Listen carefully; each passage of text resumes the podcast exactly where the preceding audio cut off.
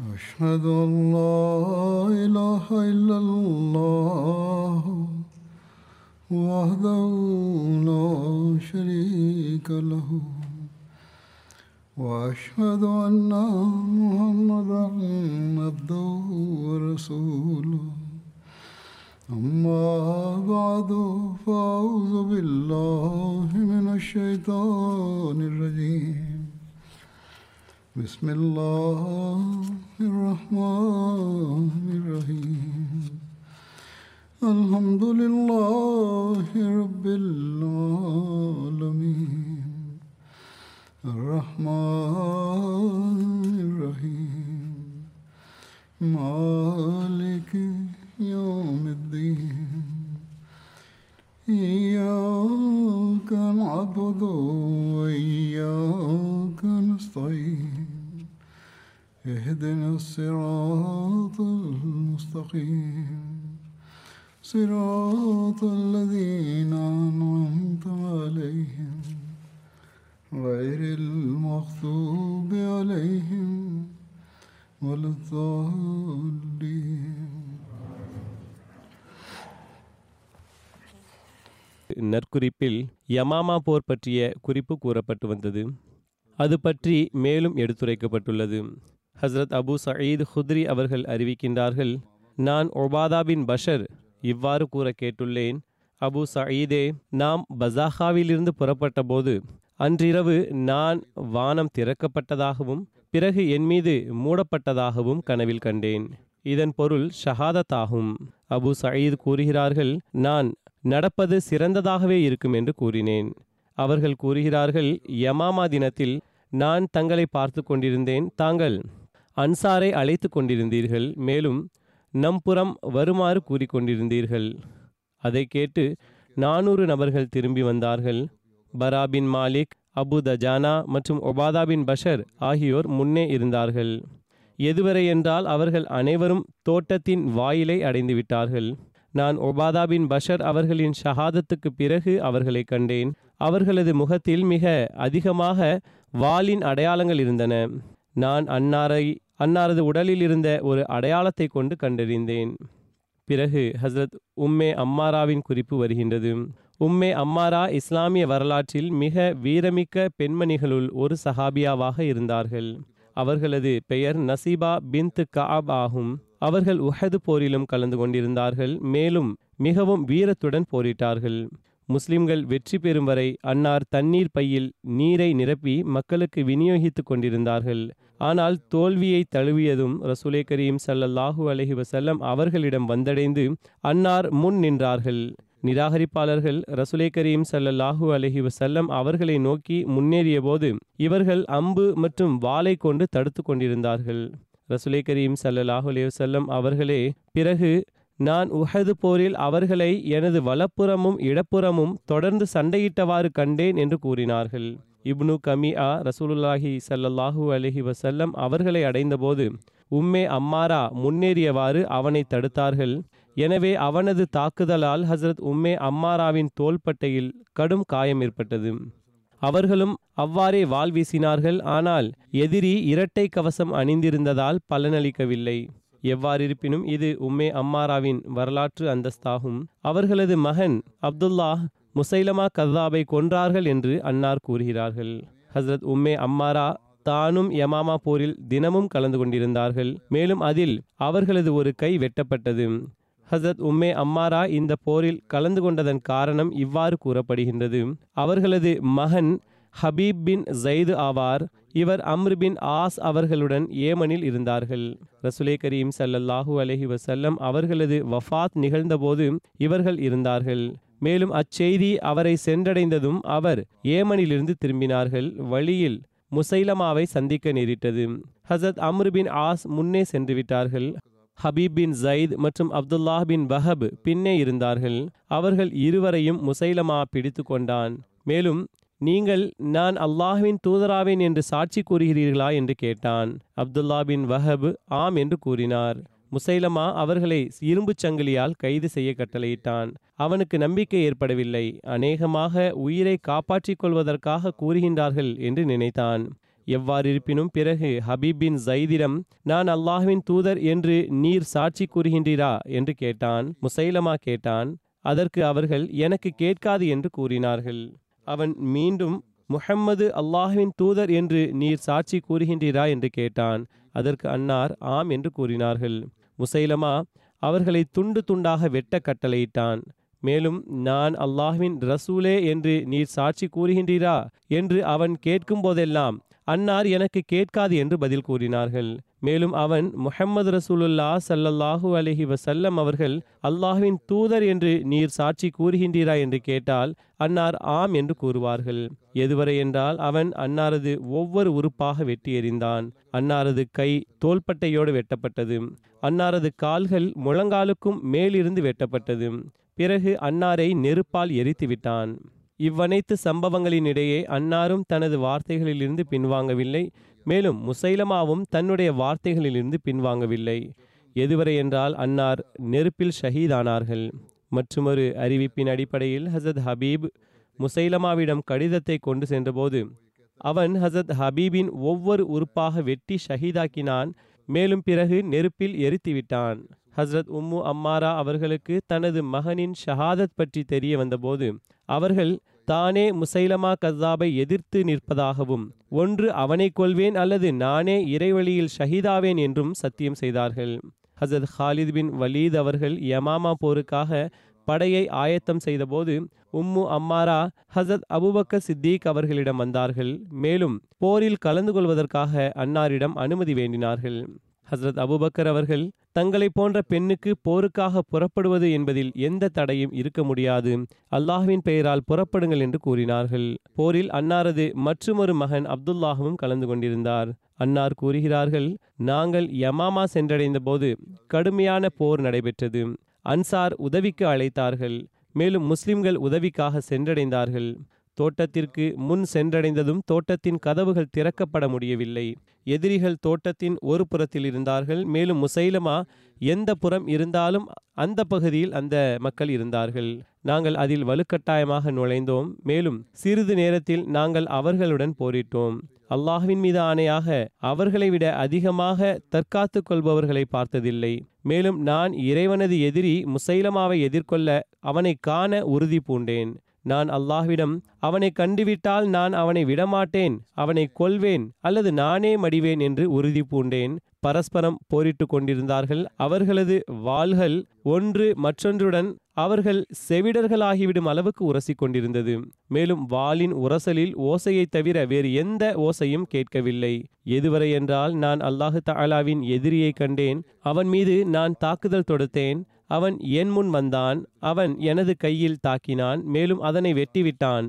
அல்லாஹின் மீது ஆணையாக நான் அந்த தீயவன் வரை சென்றடைய வேண்டும் என்பதற்காக கலக்கமடையவில்லை. மேலும் அவன் நிலத்தில் வீழ்ந்திருந்தான். நான் எனது மகன் அப்துல்லாஹ் இருப்பதை அங்கு கண்டேன். அவன் அவனை கொன்று விட்டிருந்தான் மற்றுமொரு அறிவிப்பில் இவ்வாறும் உள்ளது. ஹஸ்ரத் உம்மு அம்மாரா அறிவிக்கின்றார்கள் என்னுடைய மகன் தனது ஆடையால் தனது வாளை தூய்மைப்படுத்தி கொண்டிருந்தான். நான் நீ முசைலமாவை கொன்றுவிட்டாயா? என்று கேட்டேன். அதற்கு அவன் ஆம் எனது தாயே என்று கூறினான்.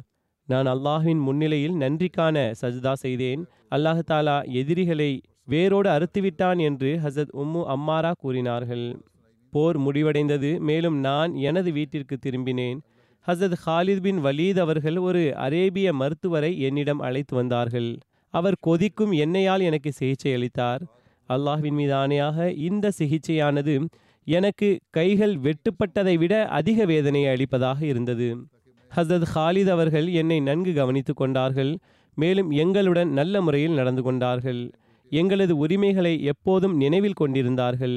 மேலும் எங்களை பற்றிய நபியே கரீம் சல்லல்லாஹு அலஹி வசல்லம் அவர்களது அறிவுரையை நினைவில் வைத்திருந்தார்கள். இபாது கூறுகின்றார்கள் எனது தாயே யமாமா போரில் முஸ்லிம்களில் காயமடைந்தவர்களது எண்ணிக்கை அதிகமாக இருந்ததா? என்று நான் கேட்டேன். அவர்களிடம் கேள்வி கேட்டார்கள் அதற்கு அவர்கள் ஆம் எனது மகனே அல்லாஹு தாலாவின் எதிரி கொல்லப்பட்டான் மேலும் அனைத்து முஸ்லிம்களுமே காயமடைந்தார்கள்.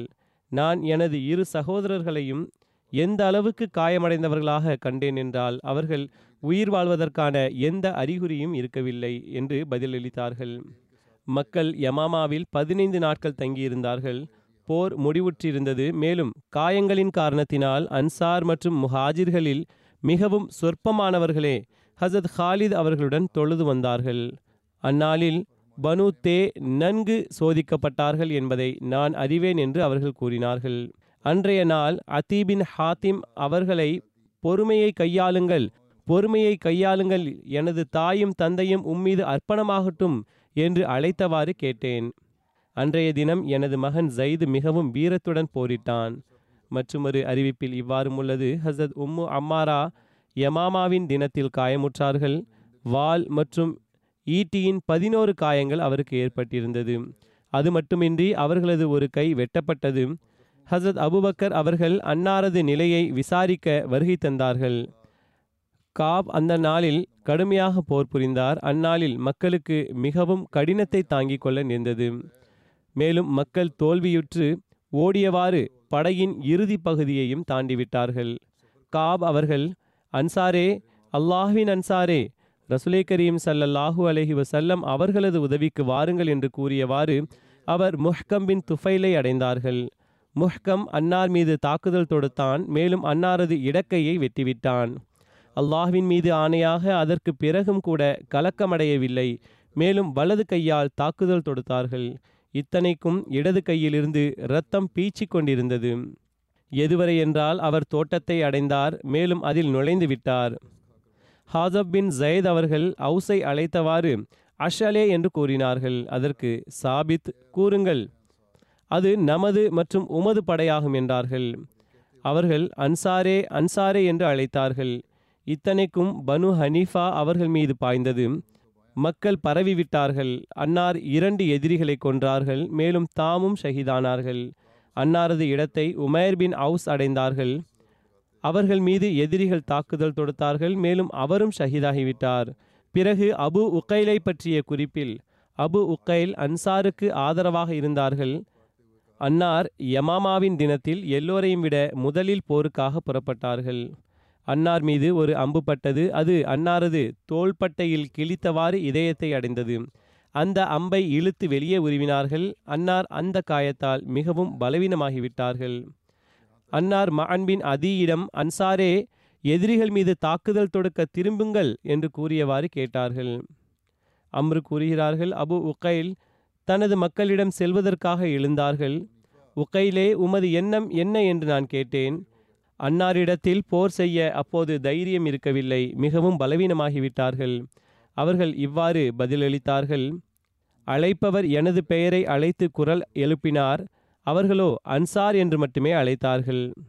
அவர் காயமுற்றவர்களை அழைக்கவில்லை என்று நான் கூறினேன். அதற்கு அபு உக்கைல் நான் அன்சாருல் ஒருவனாவேன். மற்றவர்கள் பலவீனத்தை வெளிப்படுத்தினாலும் நான் நிச்சயம் பதிலளிப்பேன் என்று பதிலளித்தார்கள்.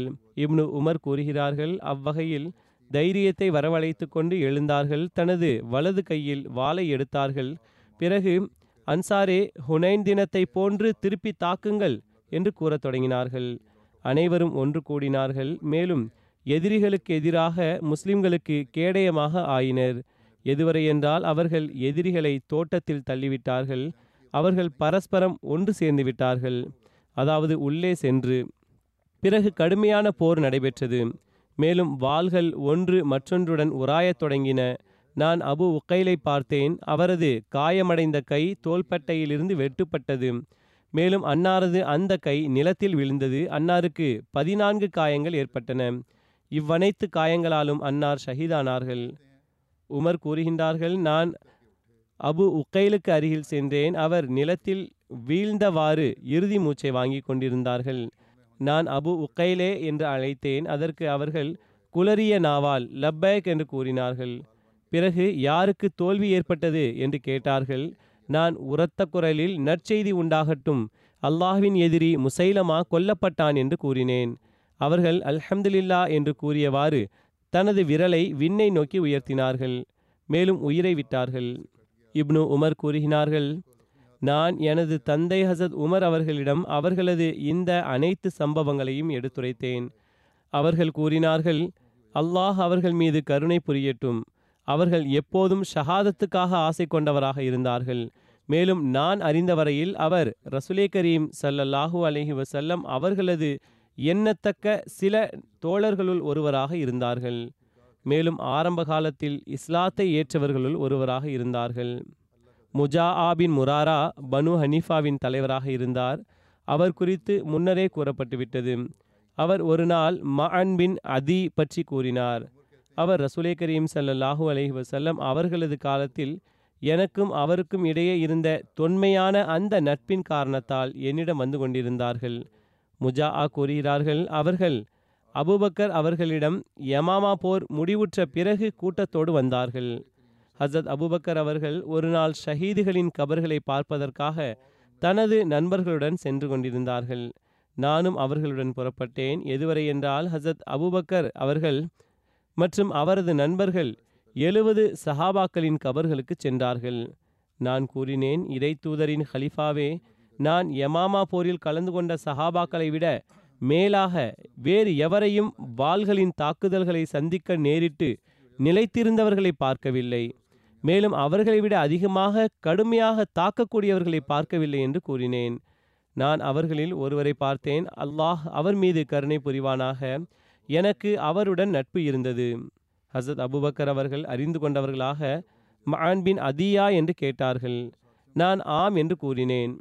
மேலும் ஹசரத் அபுபக்கர் அவர்கள் எனது மற்றும் அவர்களது நட்பை அறிந்திருந்தார்கள். அன்னார் அல்லாஹ் அவர் மீது கருணை புரியட்டும். நீர் ஒரு நல்லடியாரை பற்றி கூறியுள்ளீர்கள் என்று கூறினார்கள். நான் கூறினேன் இறை தூதரின் ஹலிஃபாவே நான் இப்போதும் கற்பனை கண் கொண்டு அவர்களை காண்கின்றேன். மேலும் நான் ஹாலித் பின் வலீத் அவர்களின் கூடாரத்தில் கட்டப்பட்டிருந்தேன். முஸ்லிம்களது பாதம் தடுமாறிவிட்டிருந்தது. மேலும் எந்த அளவுக்கு கடுமையாக நிலை குலைந்திருந்தார்கள் என்றால் மீண்டும் அவர்களால் முன்னேற முடியாது என்று நான் நினைத்திருந்தேன். மேலும் அது எனக்கு வெறுக்கத்தக்கதாக இருந்தது. ஹசரத் அபுபக்கர் அவர்கள் இறைவன் மீது ஆணையாக உண்மையிலேயே உமக்கு வெறுக்கத்தக்கதாக இருந்திருக்கும் என்று கூறினார்கள். ஏனென்றால் இவர் முர்த்ததாக ஆகியிருந்ததனால் கைது செய்யப்பட்டிருந்தார். எவ்வாறாகிலும் கூறுகிறார்கள் நான் கூறினேன் அல்லாஹ்வின் மீது ஆணையாக எனக்கு இது வெறுக்கத்தக்கதாக இருந்தது. அபுபக்கர் அவர்கள் அதற்காக நான் அல்லாஹ்வை புகழ்கிறேன் என்று கூறினார்கள். முஜா ஆ கூறுகின்றார்கள் நான் மஆன் பின் அதி ஒரு சிவப்பு நிற ஆடையை உடுத்தியவாறு திரும்பி தாக்கிக் கொண்டிருந்ததை பார்த்தேன். வாள் தோளில் வைக்கப்பட்டிருந்தது இதில் இரத்தம் வழிந்து கொண்டிருந்தது. அவர் அன்சாரே முழு ஆற்றலுடன் தாக்குங்கள் என்று கூறிக்கொண்டிருந்தார். முஜா ஆ கூறுகிறார்கள் அன்சார் திரும்பி தாக்கினார்கள். மேலும் எந்த அளவுக்கு கடுமையாக தாக்கினார்கள் என்றால் அவர்கள் எதிரிகளின் பாதங்களை நிலைத்தடுமாறச் செய்தார்கள். நான் ஹாலித் ரதியல்லாஹு அன்ஹு அவர்களுடன் வலம் வந்து கொண்டிருந்தேன். நான் பனு ஹனீஃபாவின் கொல்லப்பட்டவர்களை பற்றி அறிந்தவனாக இருந்தேன். நான் அன்சார் ஷஹீதாவதையும் கண்டேன். அபுபக்கர் அவர்கள் இதனை கேட்டு அழ ஆரம்பித்தார்கள். எதுவரை என்றால் அன்னாருடைய அருளுக்குரிய முடி கண்ணீரால் நனைந்துவிட்டது. அபு சயீத் ஹுத்ரி அவர்களிடமிருந்து மற்றொரு அறிவிப்பு. லுகர் நேரம் வந்தபோது நான் தோட்டத்தில் நுழைந்தேன். மேலும் கடுமையான போர் நடைபெற்றது. ஹாலித் பின் வலீத் அவர்கள் முஅத்தினுக்கு கட்டளையிட்டார்கள். தோட்டத்தின் சுவற்றின் மீது ஏறி லுகருக்காக பாங்கு கூறினார்கள். மக்கள் போரின் காரணத்தினால் நிம்மதியற்று இருந்தார்கள். எதுவரை என்றால் அதற்கு பிறகு போர் முடிவுக்கு வந்ததும் ஹசரத் ஹாலித் பின் வலீத் அவர்கள் எங்களுக்கு லுஹர் மற்றும் அசர் தொழுகையை தொழ வைத்தார்கள். பிறகு அன்னார் தண்ணீர் அருந்த கொடுப்பவர்களை கொல்லப்பட்டவர்களிடையே அனுப்பினார்கள். நான் அவர்களுடன் வலம் வர ஆரம்பித்தேன். நான் அபு உக்கைலை கடந்து சென்றேன். அவர்களுக்கு பதினைந்து காயங்கள் ஏற்பட்டிருந்தன. அவர்கள் என்னிடம் தண்ணீர் வேண்டினார்கள். நான் அவர்களுக்கு தண்ணீர் அருந்த கொடுத்தேன். அவர்களது அனைத்து காயங்களிலிருந்தும் தண்ணீர் வழிந்தோடியது. மேலும் அவர்கள் ஷஹீதானார்கள். நான் பஷர் பின் அப்துல்லாஹ்வை கடந்து சென்றேன். அவர்கள் தனது இடத்தில் அமர்ந்திருந்தார்கள். அவர்கள் என்னிடம் தண்ணீர் கேட்டார்கள். நான் அவர்களுக்கு தண்ணீரை அருந்த கொடுத்தேன். அவர்களும் ஷஹீதானார்கள். மஹ்மூது பின் லபீத் அவர்கள் அறிவிக்கின்றார்கள். ஹசத் ஹாலித் அவர்கள் யமாமாவாசிகளை கொன்றபோது முஸ்லிம்களும் அந்த போரில் பெரிய எண்ணிக்கையில் ஷஹீதானார்கள். எதுவரை என்றால் ரசுலை கரீம் சல்லல்லாஹூ அலஹி வசல்லம் அவர்களின் பெரும்பாலான சஹாபாக்கள் ஷஹீதானார்கள். மேலும் முஸ்லிம்களில் உயிர் பிழைத்தவர்கள் கடும் காயமுற்றிருந்தார்கள். ஹசத் ஹாலிது அவர்களுக்கு முசைலமா கொல்லப்பட்டதன் தகவல் கொடுக்கப்பட்ட போது அவர்கள் முஜாஆவை சங்கிலியால் பிணைத்தவாறு முசைலமாவை அடையாளம் காண உடன் கொண்டு வந்தார்கள். அவர் சடலங்களில் அவனை பார்த்து கொண்டிருந்தார்கள். ஆனால் அங்கு முசைலமா கிடைக்கவில்லை. பிறகு அவர்கள் தோட்டத்தில் நுழைந்ததும் ஒரு குள்ளமான செந்நிறம் கொண்ட தட்டையான மூக்குடைய மனிதரின் சடலம் தென்பட்டதும் முஜாஆ இது நீங்கள் விடுபட்ட முசைலமா ஆவான் என்று கூறினார்கள். அதற்கு ஹஸ்ரத் ஹாலித் அவர்கள் கூறினார்கள் இவன்தான் உங்களுடன் இவ்வனைத்தையும் செய்தவனாவான் என்று கூறினார்கள். ஏனென்றால் முஜாஆ கைது செய்யப்பட்டிருந்தார். பனு ஹனீஃபாவின் பிரதிநிதி மற்றும் தலைவராக இருந்தார். எனவே அவர்களை காப்பாற்ற நாடியிருந்தார். பெரும்பாலான ஆண்கள் இறந்துவிட்டிருந்தார்கள். ஆனால் அவன் ஒரு தந்திரம் செய்தான். கோட்டையில் அடைபட்டிருந்த மற்ற மக்களை காப்பாற்றுவதற்காக அவன் ஏமாற்று வேலை செய்தான். மேலும் ஹசரத் ஹாலித் பின் வலீத் அவர்களுடன் ஒரு சமாதான உடன்படிக்கை செய்தான். ஹாலித் பின் வலீத் அவர்களிடம் உமக்கு எதிராக போர் புரிய புறப்பட்ட இந்த மக்கள் அவசரக்காரர்களாக இருக்கிறார்கள். இத்தனைக்கும் கோட்டையோ இப்போதும் போர் வீரர்களால் நிரம்பியிருக்கின்றது. ஹசரத் ஹாலித் அவர்கள் கூறினார்கள் உன் மீது அழிவு உண்டாகட்டும் நீ என்ன கூறுகிறாய்? அதற்கு முஜாஆ இறைவன் மீது ஆணையாக நான் கூறுவது முற்றிலும் உண்மையாகும். எனவே வாருங்கள் என் பின்னால் இருக்கின்ற எனது சமுதாய மக்கள் சார்பாக உடன்படிக்கை செய்து கொள்ளுங்கள் என்று கூறினார். ஹசத் ஹாலித் அவர்கள் அவர் ஏமாற்றும் விதமாக இந்த விஷயத்தை கூறினார். எவ்வாறு இருப்பினும் இனி அது குறித்து விளக்கமாக கூறப்படும். ஹசத் ஹாலித் அவர்கள் இந்த கடுமையான போரில் முஸ்லிம்களுக்கு ஏற்பட்ட உயிரிழப்பை கண்டுவிட்டிருந்தார்கள். அதனை கருத்தில் கொண்டவாறு அவர்கள் தற்போது அபு ஹனீஃபாவின் தலைவனும் உண்மையான கலகக்காரன் தன் கூட்டத்தினருடன் கொல்லப்பட்டு விட்டான். இப்போது முஸ்லிம்கள் மேலும் உயிரிழப்பை அடையக்கூடாது என்று கருதி உடன்படிக்கை செய்து கொள்வதை சிறந்ததாக எண்ணினார்கள். ஹாலித் அவர்கள் உடன்படிக்கைக்காக தனது உடன்பாட்டை வெளிப்படுத்தினார்கள். ஹசத் ஹாலித் அவர்களிடமிருந்து சமாதானத்தின் உறுதியை பெற்ற முஜா நான் அவர்களிடம் சென்று அவர்களிடம் ஆலோசனை செய்கின்றேன் என்று கூறினான். பிறகு அவர் அந்த மக்களிடம் சென்றார். அங்கு கோட்டைகளில் பெண்கள் குழந்தைகள் மற்றும் முதுமையடைந்த வய முதியவர்கள் மற்றும் பலவீனர்களைத் தவிர வேறு யாரும் இருக்கவில்லை என்பதை அறிந்திருந்தான். முஜாஆ கோட்டைகளில் பெண்கள் குழந்தைகள் மற்றும் முதுமையடைந்த முதியவர்கள் மற்றும் பலவீனர்களைத் தவிர வேறு யாரும் இருக்கவில்லை என்பதை அறிந்திருந்தான். அவன் அவர்களுக்கு கவசத்தை அணிவித்தான். மேலும் பெண்களிடம் நான் திரும்பி வரும் வரை அவர்கள் கோட்டையின் கதவுகளில் ஏறிக்கொள்ளுமாறு கூறினான். மேலும் நான் எந்த நிபந்தனையை கொண்டு உடன்படிக்கை செய்தேனோ அதற்கு அவர்கள் ஒப்புக்கொள்ளவில்லை என்று கூறினார். இது ஹசரத் ஹாலித் அவர்கள் கோட்டைகளின்பால் பார்த்தபோது அது மக்களால் நிரம்பியிருந்தவாறு தென்பட்டது. கவசம் அணிவித்திருந்த பெண்களை அங்கு அமர வைத்திருந்தார். போரானது முஸ்லிம்களுக்கும் இழப்பை ஏற்படுத்தியிருந்தது. மேலும் போர் மிக நீண்டதாக அறிவித்திருந்தது. எனவே முஸ்லிம்களும் வெற்றி பெற்று திரும்பி செல்ல வேண்டும் என்றே நாடினார்கள். ஏனென்றால் அவர்களுக்கு இனிமேல் என்ன நடக்கும் என்று தெரியாமல் இருந்தது.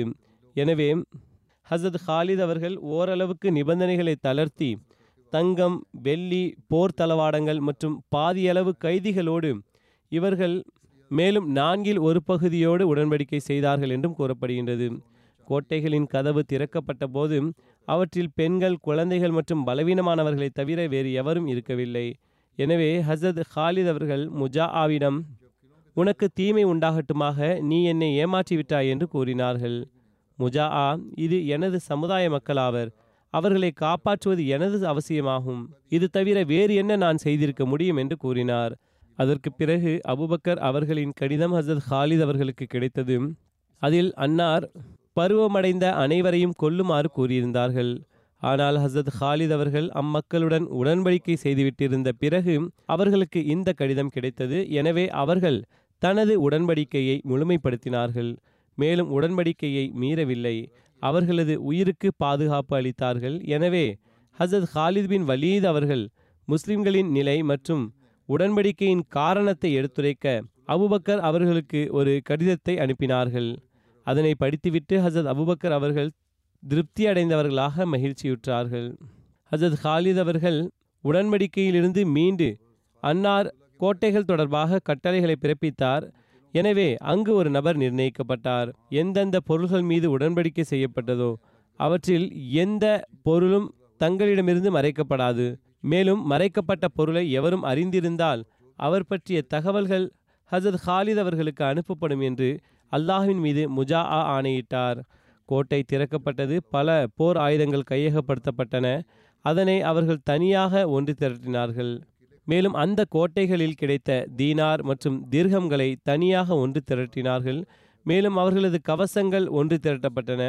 பிறகு கைதிகள் வெளியேற்றப்பட்டார்கள். மேலும் அவை இரு குழுக்களாக பிரிக்கப்பட்ட பிறகு போர் செல்வங்களுக்காக சீட்டு குலுக்கி போடப்பட்டது. கவசங்கள் மற்றும் சங்கிலிகள் மற்றும் தங்கம் வெள்ளி ஆகியவை எடையிடப்பட்டன. மேலும் ஐந்தில் ஒரு பங்கு பிரிக்கப்பட்டது. ஐந்தில் நான்கு பங்கு மக்களிடையே விநியோகிக்கப்பட்டது. குதிரை வீரர்களுக்கு இரண்டு பங்குகள் நிர்ணயிக்கப்பட்டன. மேலும் குதிரைகளின் எஜமானர்களுக்கு ஒரு பகுதி நிர்ணயிக்கப்பட்டது. இவை அனைத்திலிருந்தும் ஐந்தில் ஒரு பகுதி பிரிக்கப்பட்டது. மேலும் இந்த அனைத்து ஐந்தில் ஒரு பங்கும் ஹசத் அபுபக்கர் அவர்களுக்கு அனுப்பி வைக்கப்பட்டது. அதற்கு பிறகு பனு ஹனீஃபா பையத் செய்து முசைலமாவின் நபித்துவத்தை விட்டும் தொடர்பின்மை வெளிப்படுத்த ஒன்று கூடினார்கள். இவ்வனைத்து மக்களும் ஹசரத் ஹாலித் பின் வலீத் அவர்களிடம் கொண்டு வரப்பட்டார்கள். பையத் செய்தார்கள்.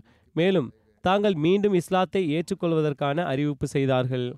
ஹசரத் ஹாலித் பின் வலீத் அவர்கள் அவர்களது ஒரு கூட்டத்தை ஹசரத் அபுபக்கர் சித்திக் அவர்களிடம் மதீனா முனவ்வரா அனுப்பி வைத்தார்கள். அம்மக்கள் அபுபக்கர் அவர்களை அடைந்தபோது அவர்கள் ஆச்சரியத்தை வெளிப்படுத்தியவாறு கூறினார்கள்.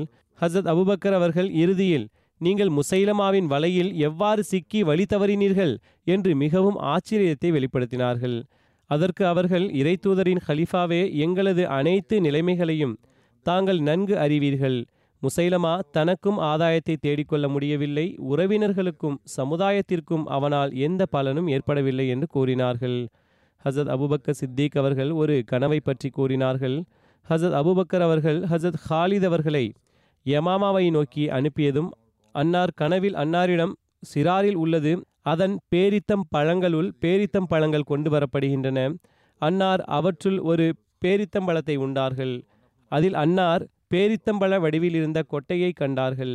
அது மிகவும் கடினமாக இருந்தது பேரித்தம்பழமாக இருக்கவில்லை. மாறாக கொட்டையாக இருந்தது. சிறிது நேரம் அன்னார் அதனை சுவைத்தார்கள் எழுந்து விட்டார்கள். கனவில் கண்ட இந்த கனவுக்கு அன்னார் இவ்வாறு விளக்கமளித்தார்கள் இதற்கு யமாமாவாசிகள் தரப்பிலிருந்து கடுமையான போட்டியை சந்திக்க வேண்டியிருக்கும். மேலும் அல்லாஹ் நிச்சயமாக அவரது கையில் வெற்றியை வழங்குவான் என்று கூறினார்கள். அபு பக்கர் அவர்கள் யமாமா தரப்பிலிருந்து வர இருந்த செய்திகளுக்காக மிகவும் காத்திருந்தார்கள். ஹாலிது அவர்களிடமிருந்து ஏதேனும் ஒற்றர் வந்தால் அன்னார் அவரிடம் தகவல் கேட்டு பெறுவார்கள் என்று காத்திருந்தார்கள். ஒரு நாள் ஹசத் அபுபக்கர் அவர்கள் மதிய வேளையில் வெயிலில் வெளியே சென்றார்கள். அன்னார் சிறார் என்ற பெயருடைய இடத்தை நோக்கி செல்ல விரும்பினார்கள். அது மதினாவிலிருந்து மூன்று மைல் தொலைவில் உள்ளது. அன்னாருடன் ஹசத் உமர் ஹசத் சயீத் பின் ஜயீத் துலைஹா பின் உபைதில்லா முஹாஜிர்கள் மற்றும் அன்சாரின் கூட்டம் இருந்தது. அன்னார் ஹாலித் அவர்களால் அனுப்பப்பட்ட அபு ஹைசிமா நஜ்ஜாரியை சந்தித்தார்கள். ஹசத் அபுபக்கர் அவர்கள் அவர்களை கண்டதும் அபு ஹைசிமே என்ன செய்தி? என்று கேட்டார்கள். அதற்கு அவர் இறை தூதரின் ஹலிஃபாவே நல்ல செய்தி என்று கூறினார். நமக்கு யமாமாவின் வெற்றியை வழங்கிவிட்டான் என்று கூறினர். அறிவிப்பாளர் கூறுகிறார் அபுபக்கர் அவர்கள் சஜிதா செய்தார்கள். அபு ஹைசிமா ஹாலித் அவர்களிடமிருந்து உங்களுக்கு கடிதம் உள்ளது என்று கூறினார். ஹசத் அபுபக்கர் அவர்கள் மற்றும் அன்னாரது சஹாபாக்கள் அல்லாஹுவை புகழ்ந்தார்கள். பிறகு அன்னார் போர் எவ்வாறு நடைபெற்றது என்று எனக்கு கூறுங்கள் என்றார்கள். அபு ஹைசிமா ஹாலித் அவர்கள் என்னென்ன செய்தார்கள்? மேலும் எவ்வாறு படையை அணிவகுக்கச் செய்தார்கள்? மேலும் எவ்வாறு முஸ்லிம்களுக்கு துயரம் ஏற்பட்டது? மேலும் யாரெல்லாம் ஷஹீதானார்கள் என்பதை கூறத் தொடங்கினார்கள்.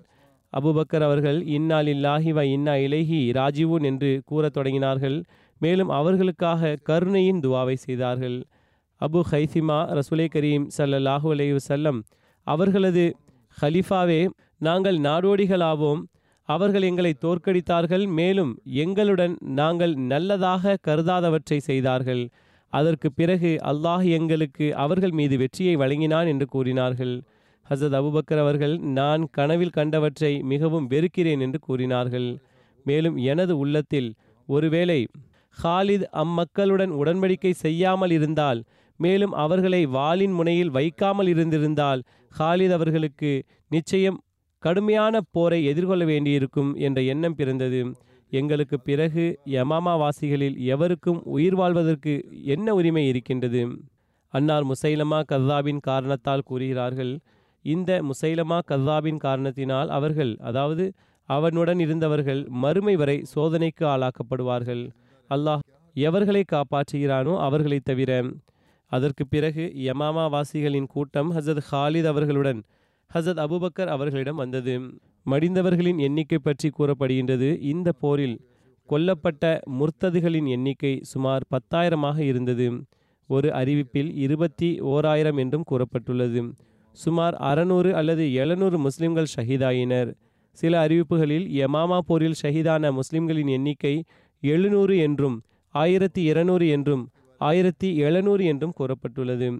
ஒரு அறிவிப்பின் அடிப்படையில் இந்த போரில் ஷஹீதான மக்களுள் எழுநூறுக்கும் அதிகமானோர் திருக்குரானை மனனம் செய்தவர்களாக இருந்தார்கள்.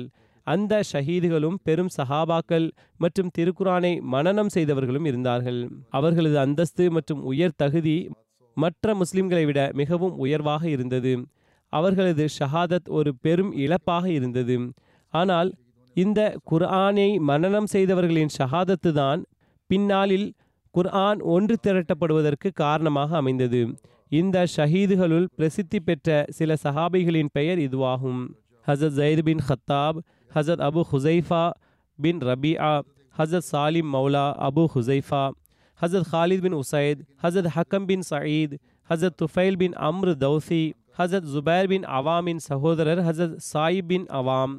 ஹசரத் Abdullah bin Harith bin Qais ஹசரத் இபாத் பின் ஹாரிஸ் ஹசரத் உபாதா பின் பஷர் ஹசரத் மாலிக் பின் அவுஸ் ஹசரத் சுராக்கா பின் கஆப் ஹசரத் மஅன் பின் அதி ரசூலே கரீம் ஸல்லல்லாஹு அலைஹி வஸல்லம் அவர்களது தூதுவர் ஹசரத் சாபித் பின் கைஸ் பின் ஷிமாஸ் ஹசரத் அபு தஜானா முனாஃபிக்குகளின் தலைவன் அப்துல்லா பின் அபி சுலூலின் உண்மையான முஸ்லிமாக இருந்த மகன் ஹசரத் அப்துல்லா பின் அப்துல்லா மற்றும் ஹசரத் யசீத் பின் சாபித் ஹஸ்ரஜி ஆகியோர் இருந்தார்கள்.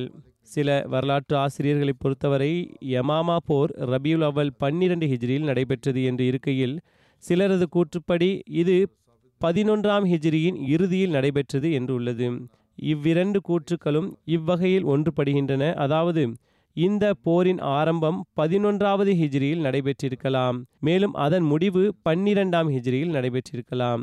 ஹசரத் முஸ்லிஹமௌத் ரதி அல்லாஹூ அன்ஹு அவர்கள் கூறுகிறார்கள் எவர்கள் வாதித்தார்களோ அவர்களுடன் சஹாபாக்கள் போரிட்டார்கள்.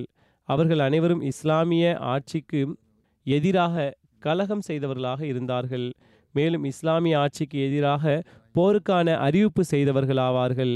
முசைலமாவோ ரசுலே கரீம் சல்லல்லாஹூ அலஹி வசல்லம் அவர்களது காலத்திலேயே ரசூலுல்லாஹி சல்லல்லாஹூ அலஹி வசல்லம் அவர்களிடம் பாதி தேசத்தின் அதிகாரம் எனக்கும் பாதி தேசத்தின் அதிகாரம் குரேஷியர்களுக்கும் வழங்கப்பட்டுள்ளது என்று கடிதம் எழுதினான்.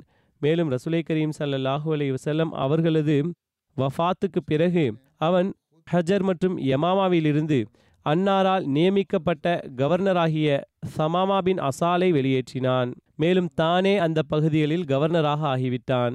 மேலும் அவன் முஸ்லிம்கள் மீது தாக்குதல் தொடுத்தான். அதே போன்று மதீனாவின் இரண்டு சஹாபாக்கள் ஹபீப் பின் ஜயத் மற்றும் அப்துல்லா பின் வஹாப் ஆகியோரை கைது செய்துவிட்டான். மேலும் அவர்களிடம் கட்டாயப்படுத்தி தனது வாதத்தை ஏற்றுக்கொள்ளச் செய்ய நாடினான் அப்துல்லா பின் வஹப் பயந்து அவனது பேச்சை ஏற்றுக்கொண்டார். ஆனால் ஹபீப் பின் ஜயத் அவர்கள் அவனது பேச்சை கேட்க மறுத்துவிட்டார்கள். எனவே முசைலமா அவரது உடல் உறுப்புகளை துண்டு துண்டாக வெட்டி நெருப்பில் எரித்துவிட்டான். அதே போன்று ஏமனிலும் ரசுலே கரீம் சல்லல்லாஹு அலை வசல்லம் அவர்களால் நியமிக்கப்பட்டிருந்த அதிகாரிகளில் சிலரை கைது செய்திருந்தான். மேலும் சிலருக்கு கடுமையான தண்டனைகளை வழங்கினான். அதே போன்று தபரியில் எழுதப்பட்டுள்ளது அஸ்வத் அன்சி என்பவனும் கலகத்தின் கொடியை உயர்த்தியிருந்தான். மேலும் ரசூலுல்லாஹி சல்லல்லாஹூ அலஹி வசல்லம் அவர்கள் தரப்பிலிருந்து நியமிக்கப்பட்டிருந்த அதிகாரிகளுக்கு தொல்லை கொடுத்தான். மேலும் அவர்களிடமிருந்து ஜக்காத்தை பறிப்பதற்கான கட்டளையை வழங்கினான்.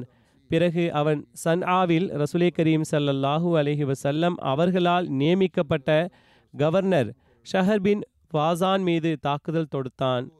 பல முஸ்லிம்களை கொலை செய்தான் கொள்ளையடித்தான் கவர்னரை கொன்றான். மேலும் அவரை கொன்ற பிறகு அவரது முஸ்லிம் மனைவியுடன் பலவந்தமாக நிக்கா செய்து கொண்டான். பனு நஜ்ரானும் கலகம் செய்தனர். மேலும் அவர்களும் அஸ்வத் அன்சியுடன் இணைந்து விட்டார்கள்.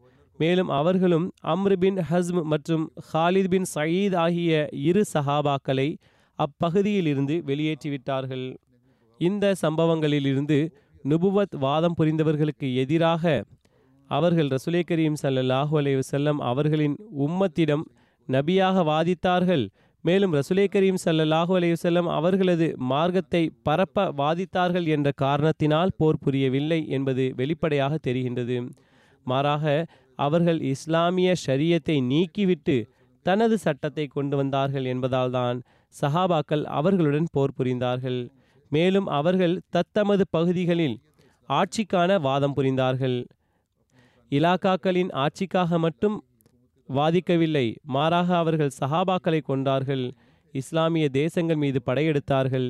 நிலை பெற்ற அரசாங்கத்துக்கு எதிராக கலகம் செய்தார்கள். மேலும் தங்களது சுதந்திரத்திற்கான அறிவிப்பு செய்தார்கள். ஹசத் வாக்களிக்கப்பட்ட மசி அலை சலாத்து வஸ்லாம் அவர்கள் கூறுகிறார்கள் ரசுலே கரீம் சல்லல்லாஹு அலைஹி வசல்லம் அவர்களது வஃத்துக்கு பிறகு வனங்களில் வசித்த அரேபியர்கள் முர்த்ததாகினர். இப்படிப்பட்ட இக்கட்டான நேரத்தின் சூழ்நிலையை ஹசத் ஆயிஷா அவர்கள் இவ்வாறு கூறுகிறார்கள் அல்லாஹ்வின் தூதர் சல்லல்லாஹு அலைஹி வசல்லம் அவர்கள் மரணித்துவிட்ட பிறகு மேலும் சில பொய் நபித்துவவாதிகள் உருவாகிவிட்டனர் மேலும் சிலர் தொழுகையை விட்டுவிட்டார்கள். மேலும் வேறுவிதமாக உருமாற்றிவிட்டார்கள்.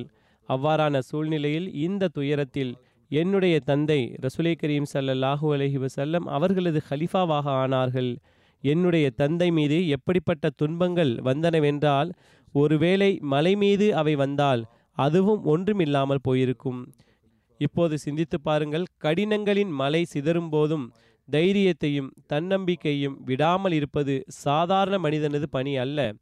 இந்த உறுதிப்பாடு உண்மையையே நாடுகிறது. மேலும் சித்திக் உண்மையாளர் மட்டுமே அந்த சிதுக்கை காண்பித்தார். வேறு எவரும் இத்தகைய அபாய நிலையை சீர் செய்ய முடியும் என்பது சாத்தியமற்றதாக இருந்தது. சஹாபாக்களும் அச்சமயம் இருந்தார்கள். எவரும் தனது உரிமை என்று கூறவில்லை. அவர்கள் நெருப்பு பற்றிவிட்டது. இந்த நெருப்பில் யார் படுவார் என்பதை பார்த்து கொண்டிருந்தார்கள். ஹசத் உமர் அவர்கள் அந்த நிலைமையில் கை கொடுத்தவாறு அன்னாரது கையில் பையத் செய்தார்கள். மேலும் பிறகு அனைவரும் ஒருவர் பின் ஒருவராக பையத் செய்தார்கள். இது அவர்களது விசுவாசமே ஆகும். அதனால் இந்த குழப்பத்தை கலைந்தார்கள் மேலும் அந்த துன்பம் இழைப்பவர்களை அழித்தார்கள். முசைலமாவுடன் ஒரு லட்சம் நபர்கள் இருந்தார்கள். அவர்களது விவகாரம் சம உரிமை விவகாரமாக இருந்தது. அபாஹத் என்பது ஷரியத்துடன் சம உரிமை அதாவது இணையாக இருப்பதை ஆகுமானதாக ஆக்குவதாகும். மக்கள் அவனது சம உரிமை விஷயங்களை கண்டு கண்டு அவனுடன் இணைந்து கொண்டார்கள். பல விஷயங்களை தவறான விஷயங்களையும் அவன் ஆகுமானதாக ஆக்கிவிட்டிருந்தான். அது பற்றி கூறப்பட்டுவிட்டது. எவ்வாறாகிலும் கூறுகிறார்கள் சம உரிமை விஷயங்களை கண்டு கண்டு அவனது மார்க்கத்தில் மக்கள் சேரலாகினர். ஆனால் இறைவன் தான் உடனிருப்பதன் ஆதாரத்தை வழங்கினான். மேலும் அனைத்து கடினங்களையும் எளிமையாக ஆக்கினான். ஹசரத் வாக்களிக்கப்பட்ட மசி அலை இஸ்லாம் அவர்கள் கூறுகிறார்கள் ஹசரத் அபுபக்கர் ரதியல்லாஹூ அன்ஹு அவர்களின் ஹிலாஃபத்தின் காலம் அச்சம் மற்றும் துன்பத்திற்கான காலமாக இருந்தது என்ற விஷயம் ஆராய்ச்சியாளர்களுக்கு மறைவாக இருக்கவில்லை. ஹசரத் நபிகள் நாயகம் ஸல்லல்லாஹு அலி வஸல்லம் அவர்கள் மரணமடைந்தவுடன் இஸ்லாம் மற்றும் முஸ்லிம்கள் மீது துன்பங்கள் வந்தன. ஏராளமான நய வஞ்சகர்கள் முர்த்ததாகிவிட்டனர். முர்த்ததானவர்களின் பேச்சுகள் வரம்பு மீறின. மேலும் பொய்களை இட்டுக்கட்டி கூறும் ஒரு கூட்டத்தினர் நபித்துவ வாதம் செய்துவிட்டனர். மேலும் காடுகளில் வசிக்கும் பெரும்பாலான குடிமக்கள் அவர்களை சுற்றி ஒன்று கூடினர்.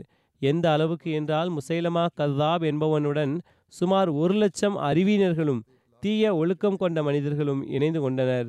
மேலும் குழப்பம் கொழுந்துவிட்டு எரிந்தது. துன்பங்கள் அதிகரித்து விட்டன அபாயங்கள் அருகிலும் தொலைவிலும் சூழ்ந்து கொண்டன. நம்பிக்கையாளர்கள் மீது ஒரு கடுமையான நிலநடுக்கம் ஏற்பட்டுவிட்டது. அந்த நேரத்தில் அனைத்து மக்களும் சோதிக்கப்பட்டார்கள். அபாயகரமான சுயநினைவை இழக்கச் செய்யும் நிலைமைகள் வெளிப்பட்டன. நம்பிக்கையாளர்கள் பரிதவித்திருந்தார்கள். அவர்களின் உள்ளங்களில் நெருப்பு கங்குகள் போடப்பட்டது போன்றும் அல்லது கத்தியால் அறுக்கப்பட்டவர்களைப் போன்றும் அவர்கள் இருந்தார்கள். சில நேரம் ஹைருல் பரியா ஹசரத் நபிகள் நாயகம் சல்லாஹூ அலைஹி செல்லம் அவர்களின் பிரிவின் காரணமாக ஏற்பட்ட அந்த குழப்பங்கள் எரித்து சாம்பலாக்கக்கூடிய நெருப்பின் வடிவில் வெளிப்படுவதை பார்த்து அவர்கள் அழுது கொண்டிருந்தார்கள். அமைதிக்கான எந்த அடையாளமும் இருக்கவில்லை. குப்பை கூலங்களில் முளைத்த செடிகளைப் போன்று குழப்பவாதிகள் படர்ந்து விட்டனர். நம்பிக்கையாளர்களிடம் அச்சமும் பதற்றமும் அதிகரித்து கொண்டே சென்றது. உள்ளம் அச்சத்தாலும் நிம்மதியின்மையாலும் நிறைந்தது. அதுபோன்ற நெருக்கடியான நேரத்தில் ஹசத் அபுபக்கர் ரதியல்லாஹு அன்ஹு அவர்கள் காலத்தின் ஆட்சியாளனாகவும் ஹசத் ஹாத்தமுன் நபியின் அவர்களின் ஹலிஃபாவாகவும் ஆக்கப்பட்டார்கள்.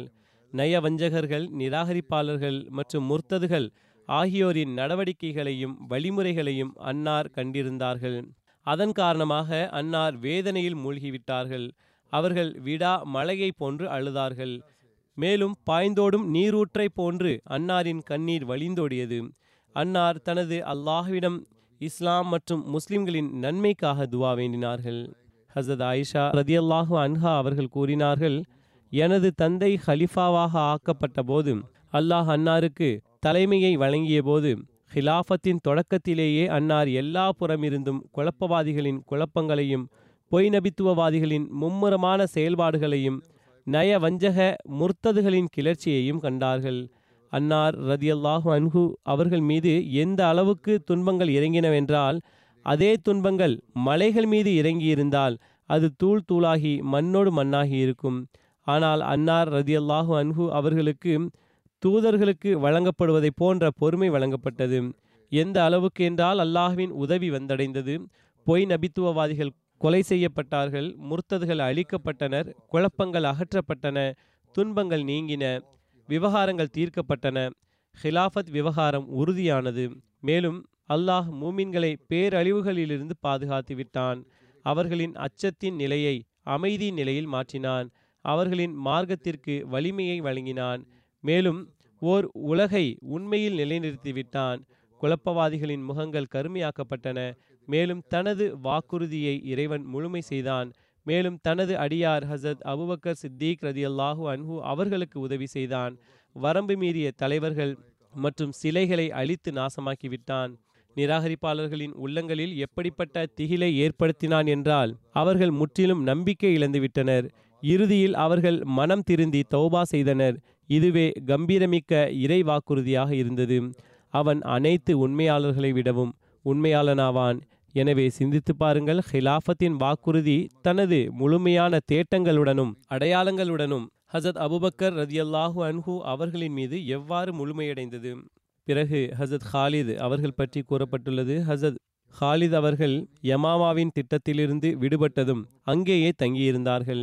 ஹசத் அபுபக்கர் அவர்கள் அவர்களுக்கு ஈராக்கை நோக்கி புறப்படுமாறு எழுதினார்கள். ஒரு அறிவிப்பில் வருகின்றது ஹசத் அலா பின் ஹஸ்ரமி அவர்கள் ஹசத் அபுபக்கர் அவர்களிடம் உதவி நாடினார்கள். அன்னார் ஹாலித் பின் வலீத் அவர்களுக்கு எழுதினார்கள். மேலும் யமாமாவிலிருந்து அலாவிடம் சரியாக விரைவாக புறப்படுங்கள் அவர்களுக்கு உதவி செய்யுங்கள் என்று கட்டளை வழங்கினார்கள். மேலும் அன்னார் அவருக்கு உதவி செய்ய சென்றடைந்தார்கள். ஹத்தமை கொன்றுவிட்டு பிறகு அவர்களுடன் இணைந்து ஹவுத்தை முற்றுகையிட்டார்கள். ஹவுத்தும் பஹ்ரைனில் கபிலா அப்து கைஸின் பகுதியாகும்.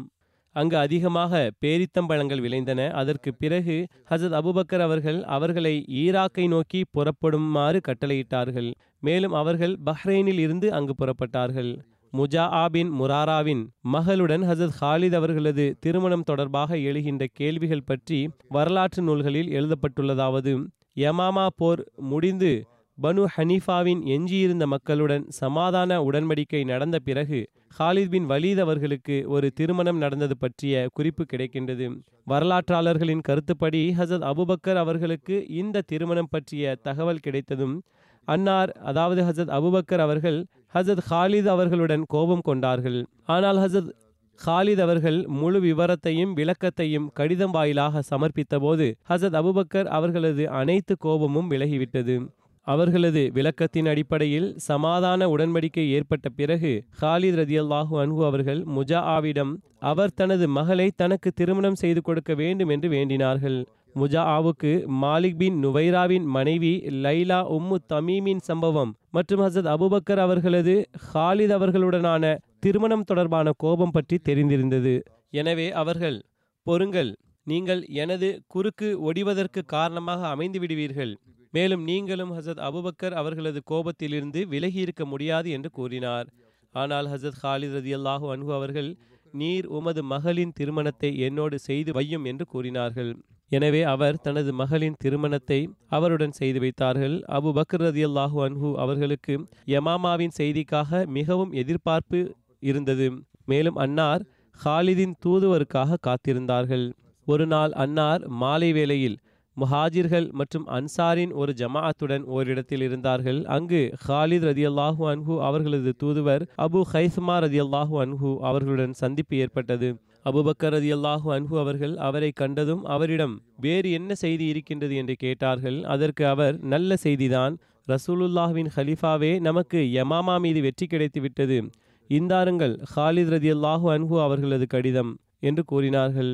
ஹசத் அபுபக்கரதி ரதி அல்லாஹு அன்ஹு அவர்கள் உடனடியாக நன்றிக்கான சஜிதா செய்கிறார்கள். மேலும் எனக்கு போரின் நிலைமையை அது எவ்வாறு நடந்தது என்று விளக்குங்கள் என்று கூறினார்கள். முன்னரும் இது தொடர்பாக ஒரு அறிவிப்பு கடந்துவிட்டது எவ்வாறாகிலும் அபு ஹைசுமா போரின் விளக்கத்தை எடுத்துரைத்தவாறு ஹாலித் ரதியல்லாஹு அன்ஹு அவர்கள் எவ்வாறு படையை அணிவகுக்கச் செய்தார்கள் எந்தெந்த சஹாபா ஷஹீதானார்கள் மேலும் எவ்வாறு நமக்கு எதிரியின் சூழ்ச்சியை எதிர்கொள்ள வேண்டியிருந்தது மேலும் அவர்கள் நமக்கு நன்கு அறிந்திராத விஷயத்தை பழக்கப்படுத்தி விட்டார்கள் என்றும் கூறினார். பிறகு ஹசத் ஹாலித் அவர்களது திருமணம் பற்றி கூறப்பட்டது. ஹசத் அபுபக்கர் அவர்கள் உம்மே ஹாலிதின் மகனே உமக்கு பெண்களுடன் திருமணம் புரிய தோன்றுகின்றதா?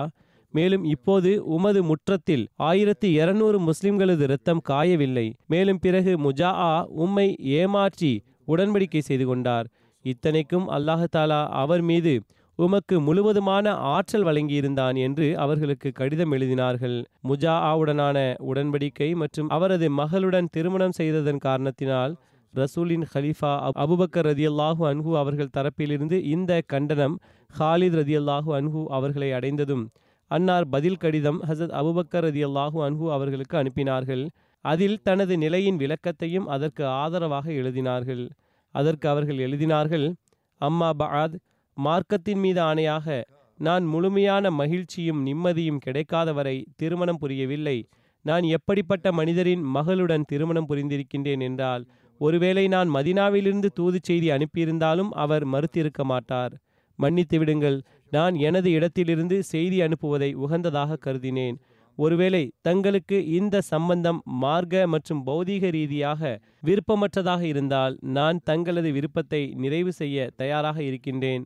அடுத்து கொலையுண்ட முஸ்லிம்களின் துக்கம் தொடர்புடையதாகும். ஒருவேளை ஒருவரது கவலையும் வருத்தமும் மற்றவரது வாழ்வை எஞ்சியிருக்கச் செய்ய முடியும் என்றால் அல்லது மரணித்தவரை திருப்பித் தர முடியும் என்றால் எனது கவலையும் துன்பமும் உயிருள்ளவரை எஞ்சியிருக்க மற்றும் மரணித்தவரை மீண்டும் கொண்டு வந்திருக்கும். நான் எந்த அளவுக்கு தாக்குதல் தொடுத்துள்ளேன் என்றால் வாழ்வை விட்டும் நிம்மதி இழந்துள்ளேன். மேலும் மரணத்தின் உறுதி ஏற்பட்டுவிட்டது.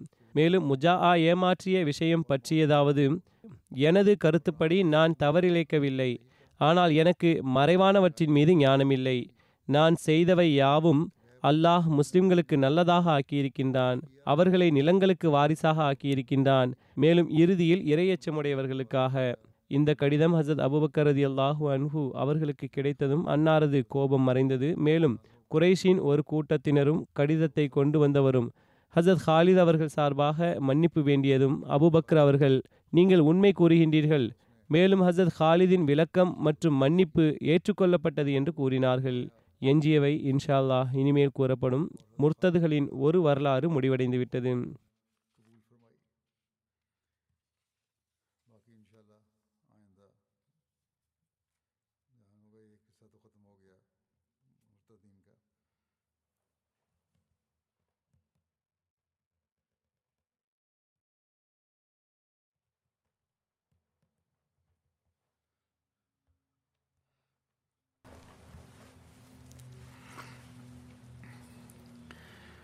الحمد لله الحمد لله نحمده ونستعينه ونستغفره ونؤمن به ونتوكل عليه ونعوذ بالله من شرور أنفسنا ومن سيئات أعمالنا. من يهده الله فلا مضل له ومن يضلل فلا هادي له